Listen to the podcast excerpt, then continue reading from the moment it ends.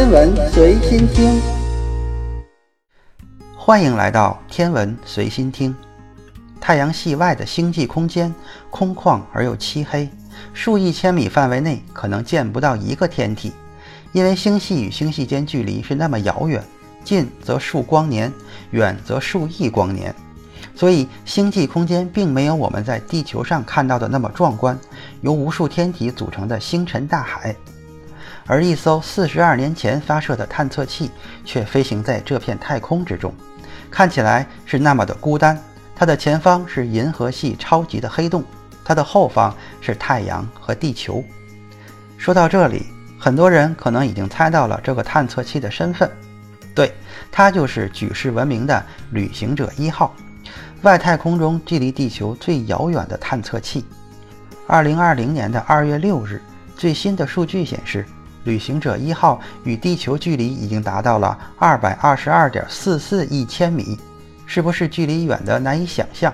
不过，在二月三日，旅行者一号与地球的距离为二百二十二点四五亿千米，也就是说，现在旅行者一号与地球距离竟然比前两天近了。在三天之内，旅行者一号与地球的距离缩短了一百万千米。对你没有听错，我也没有说错。美国宇航局最新的数据显示，旅行者一号与地球距离的数值每分每秒都在跳动，不是在增加，而是在减少，差不多每秒要减少两千米。这到底是因为什么呢？难道说旅行者一号根本无法飞出太远？或者根本没有能力飞出太阳系。其实事实并不是这样，在无穷无尽的太空中，每个天体都是运动的状态，所以天体的一切静止都是相对的，一切运动才是绝对的。我们地球也是这样，地球以每秒钟二十九点七八千米的速度围绕太阳公转。如果一个相对太阳静止的星球，我们给它起个名字叫星球 A。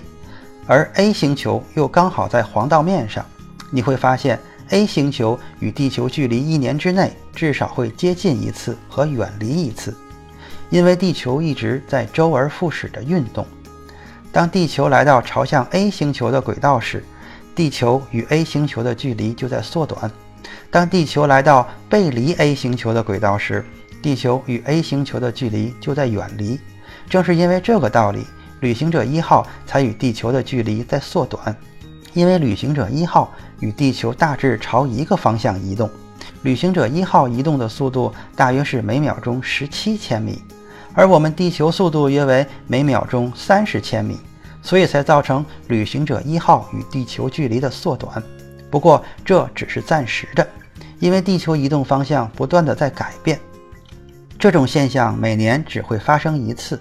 无论旅行者一号与地球距离如何变化，它始终是在远离太阳的，远离整个太阳系。未来，它将飞向更遥远的星际空间，为我们传回更加珍贵的数据。今天的天文随心听就是这些，咱们下次再见。